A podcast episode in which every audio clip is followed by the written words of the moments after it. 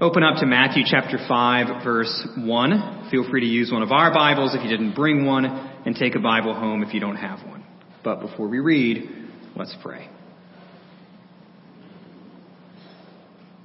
Father, thank you for this day. Thank you for this time that we have together. Thank you for your son, Jesus. Thank you that so many of us could brave the weather and be here this morning, but we also understand those who stayed home. So I ask that you watch over those who are joining us in some shape, form, or fashion through live stream as best as that technology can help us join each other. We're thankful for that. Uh, and Lord, I pray that you would get us home safely as roads could still be slick, as snow could still be bright and blinding. I pray that you would get us home safely. And I pray for those who are not clothed in a warm room the way we are right now, the way so many people in our church are as they watch from home. I ask that you protect people made in your image from the brutal cold that we have coming the next few days. And I pray you'd be with us as we study your word, uh, as we pick apart one single verse. I pray that we would not underestimate how much you have to teach us from just a single verse of your inspired word. Uh, help us be attentive, give us open hearts and open minds, and as we said last week, as Jesus says so often, let us have ears to hear what you have to say from just a few short words. We love you, we thank you, we praise you. We ask this all in Christ's name. Amen. Well, starting in Matthew chapter 5, verse 1. Seeing the crowds, Jesus went up on the mountain, and when he sat down, his disciples came to him. And he opened his mouth and taught them, saying, Blessed are the poor in spirit, for theirs is the kingdom of heaven. First things first. Why do we even call this collection of sayings the Beatitudes? The word beatitude is inspired by the first word that occurs in all nine of these sayings. And that word is blessed. Here the word blessed has to do with a general state of goodness. Other translations include words like happy, favored, privileged, or even something like fortunate. The people included in these Beatitudes are blessed in the sense that they find themselves in an enviable situation. They are in a desirable position. They're simply in a good place to be. And that makes the words which follow the Beatitudes that much more ironic. And we'll talk about that more in a moment. But before we move ahead in verse 3, how, for better or for worse, do we typically understand the word blessed? One decent understanding of being blessed is having a sense of gratitude for God putting us in a good place in life. Even if we can see that life isn't perfect all the time. For example, a new parent considers him or herself blessed, even when the baby cries at the most inconvenient time, nobody in the house is sleeping well, and they haven't showered in three days. While some parts of having a baby are hard, in the big scheme of things, those parents can still sit back and recognize how blessed they are to be in that position. That's a pretty decent understanding of what Jesus is getting at in the Beatitudes. Or we might understand the word blessed as God rewarding us for our amazing faith or our diligent obedience. We think to ourselves that everything is going according to plan. I'm scratching God's back, and He's scratching mine. And as long as I keep up my end of the deal, He'll uphold His. He'll keep blessing me, and all will be well. Well, as you can probably tell, I don't think that's the best way to understand blessing for all kinds of reasons. But maybe the cheapest, most shallow, most harmful way to think of blessing is to reduce it down to physical health, material wealth, and worldly success. We're tempted to assume, perhaps because of the glamorous pictures someone posts on social media, that if a person is healthy, wealthy, and successful, then they must be doing something right in God's eyes. They are obviously blessed. I mean, the proof is in the pudding. Of course, that also means that we're forgetting the numerous biblical references to how the righteous may suffer while the wicked prosper. These Beatitudes can and should inform our understanding of what it means to be blessed. Better yet, they can and should directly challenge our particularly unhelpful assumptions about what blessing looks like. But that brings us to the words that follow that first word. In verse 3, our beatitude of the morning, we read that the poor in spirit are the ones who are blessed. Now, how in the world does that make any sense? And what does the phrase poor in spirit even mean? When we read the words poor in spirit, our minds may immediately jump to economic, physical, or even social poverty. And while that sort of poverty may be part of what Jesus has in mind, especially when we consider Luke's version of this beatitude in just a little bit, being poor in spirit isn't just about not having money, not having possessions, or not having social standing. It's about more than that. Some argue that being poor in spirit is just another way of saying humble. And while humility is a good start, it isn't quite enough. The most hardened atheist can be humble. You don't have to be a disciple of Jesus to be humble. So if being poor in spirit isn't only about lacking riches, lacking stuff, or lacking power, and if it's more than just general humility, then what is it? Being poor in spirit is recognizing our need for God's help. It's acknowledging that we are in a place of complete, utter, and total dependence upon God for everything that is worth having. Now, maybe some positive biblical examples will help us make sense of what it means to be poor in spirit. First, consider King David. In Psalm 51, as David repents of his sin against Uriah and Bathsheba, David expresses humility. Again, that's a good start. But he also clearly articulates his need for God's help, especially in verses 7 through 12. David needs a kind of forgiveness, cleansing, and restoration that only God can provide.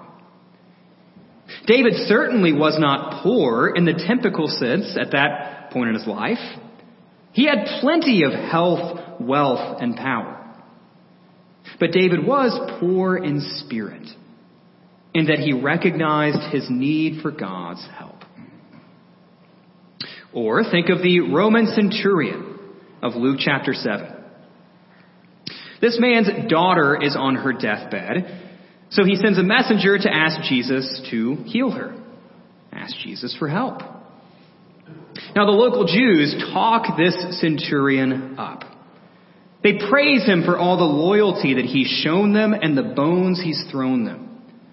I mean, if there's anyone who deserves a favor from Jesus, it's this guy. But the centurion, of all people, strikes a very different tone in verses 6 and 7.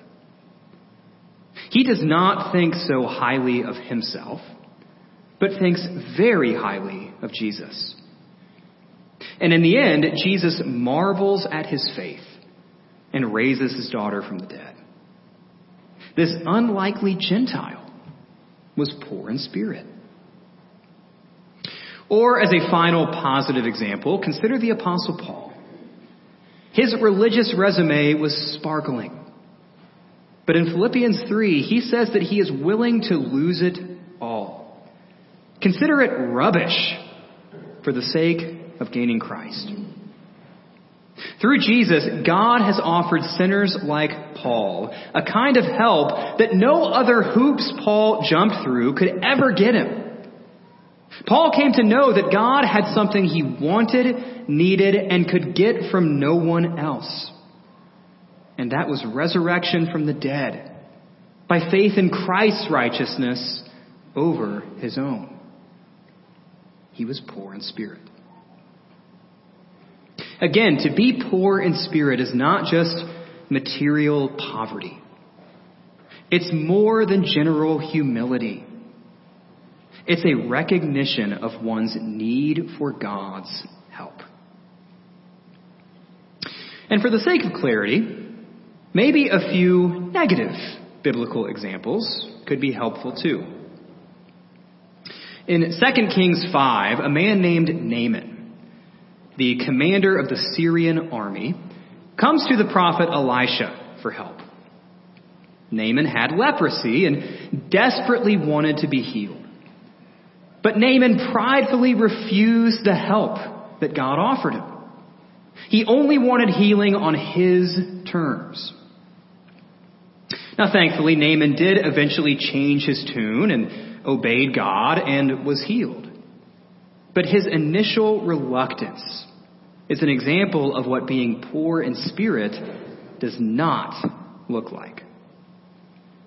Or there's the infamous Pharisee of Luke chapter 18. When this man prays to God, he sounds arrogant, self-righteous, and judgmental. The lowly tax collector, praying beside him, is a better example of being poor in spirit than the righteous Pharisee. And the tax collector, not the respected religious leader, goes home justified.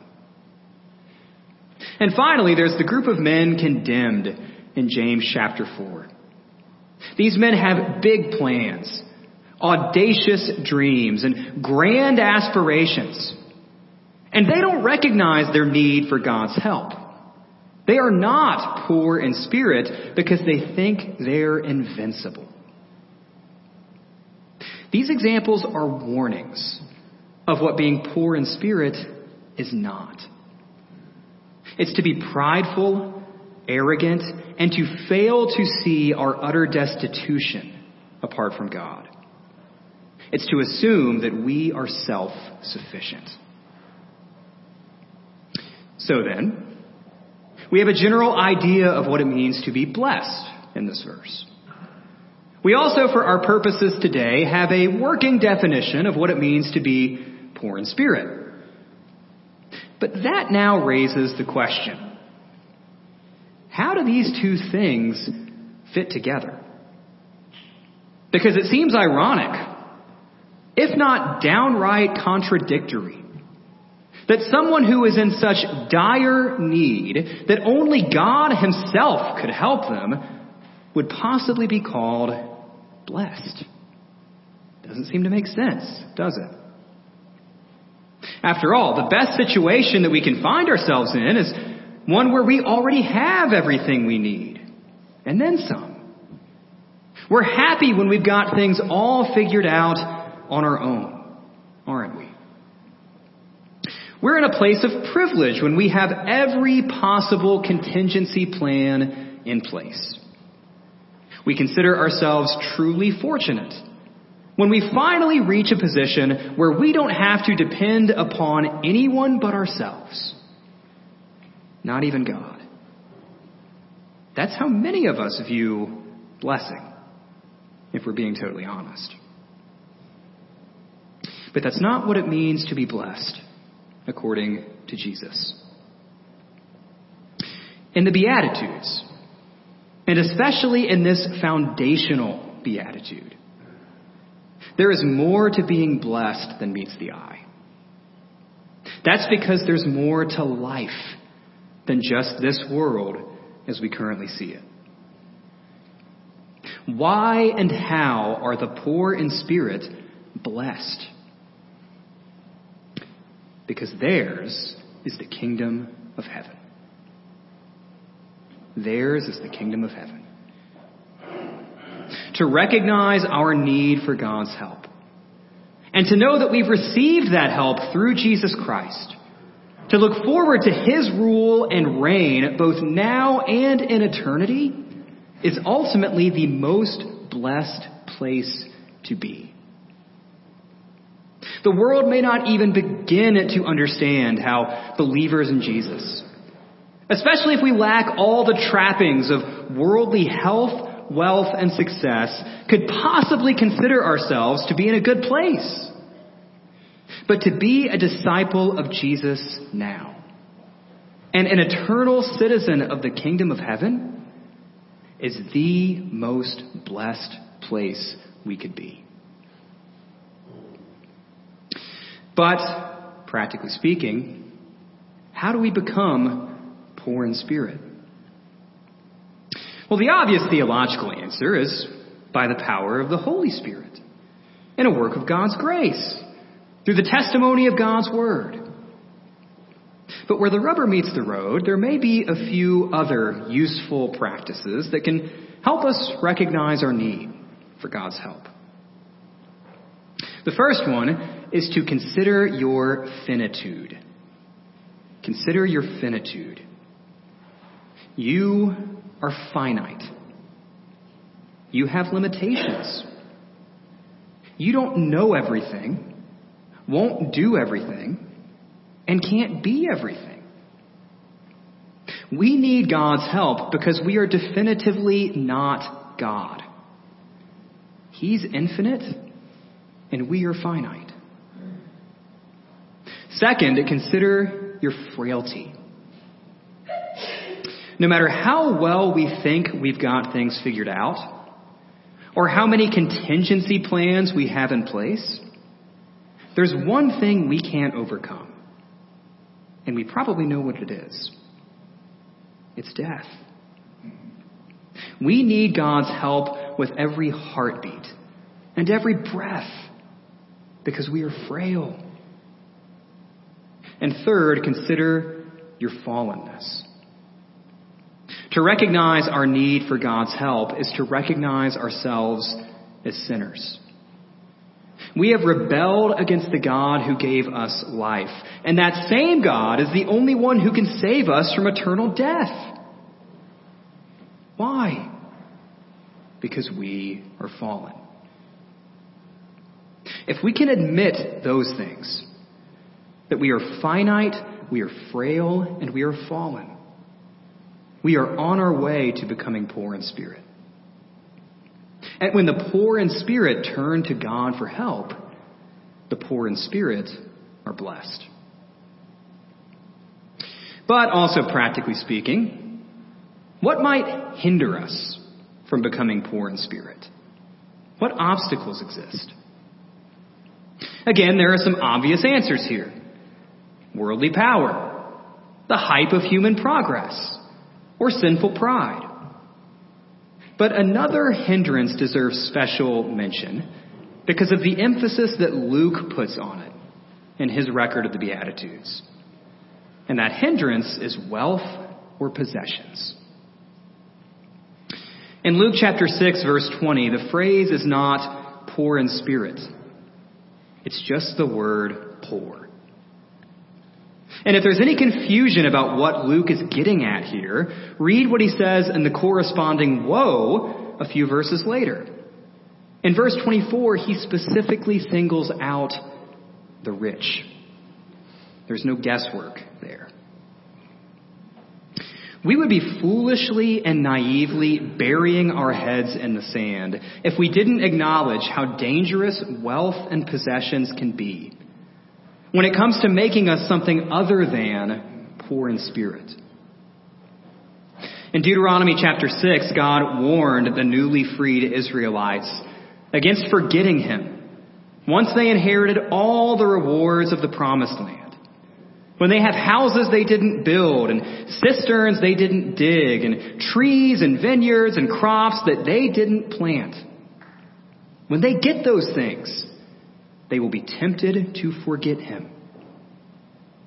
And if those forms of wealth and possessions can cause the Israelites, excuse me, can cause the Israelites to forget their need for God's help, then our wealth and possessions can cause us to do the same. And one final practical question. What can we learn about being poor in spirit from Jesus himself? In Philippians 2 verses 5 through 11, Paul shows us that Jesus became poor in spirit primarily in his incarnation and his crucifixion. He humbled himself, took on flesh, and became obedient to the point of death on a cross. God the Son, Jesus Christ, voluntarily put himself in a position of vulnerability and need for the sake of our salvation. And in the end, Jesus was ultimately helped and exalted by his Father in his resurrection and ascension. His was the kingdom of heaven. And when he returns, every knee will bow and every tongue confess his kingship. And as sinners, we too are in a position of vulnerability and need. But with God's help, by faith in this incarnate, crucified, and exalted Jesus, the kingdom of heaven is ours as well. You know, being poor in spirit may not sound like the best way to get ahead in the world. And that's because it's not. If you want to do that, get ahead in the world, don't be poor in spirit. Be confident. Be assertive. Be competent. Be independent. Be self sufficient. But keep in mind that being poor in spirit is the way of Jesus' disciples. We recognize our need for God's help, provided for us through Christ. And thanks to Jesus Christ, even though we may not always look all that blessed, by the world's standards, the kingdom of heaven is ours. And that is the most blessed place that we could possibly be. Let's pray.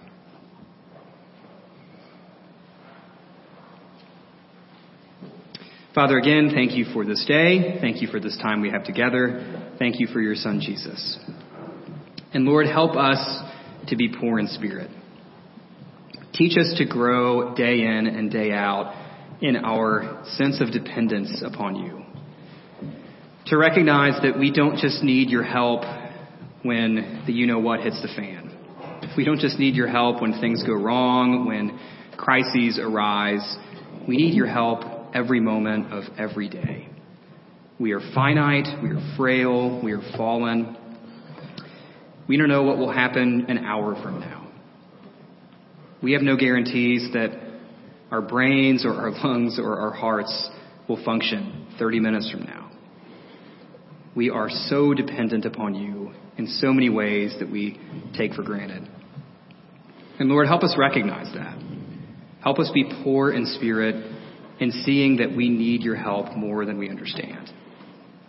That's especially true as we take an honest look at our sin. There is nothing we can do to save ourselves. There is no hoop we can jump through. There is no sacrifice we can offer. There is no good deed we can perform to save ourselves. We are totally dependent upon your help for our salvation. Lord, help us recognize that. Help us become poor in spirit.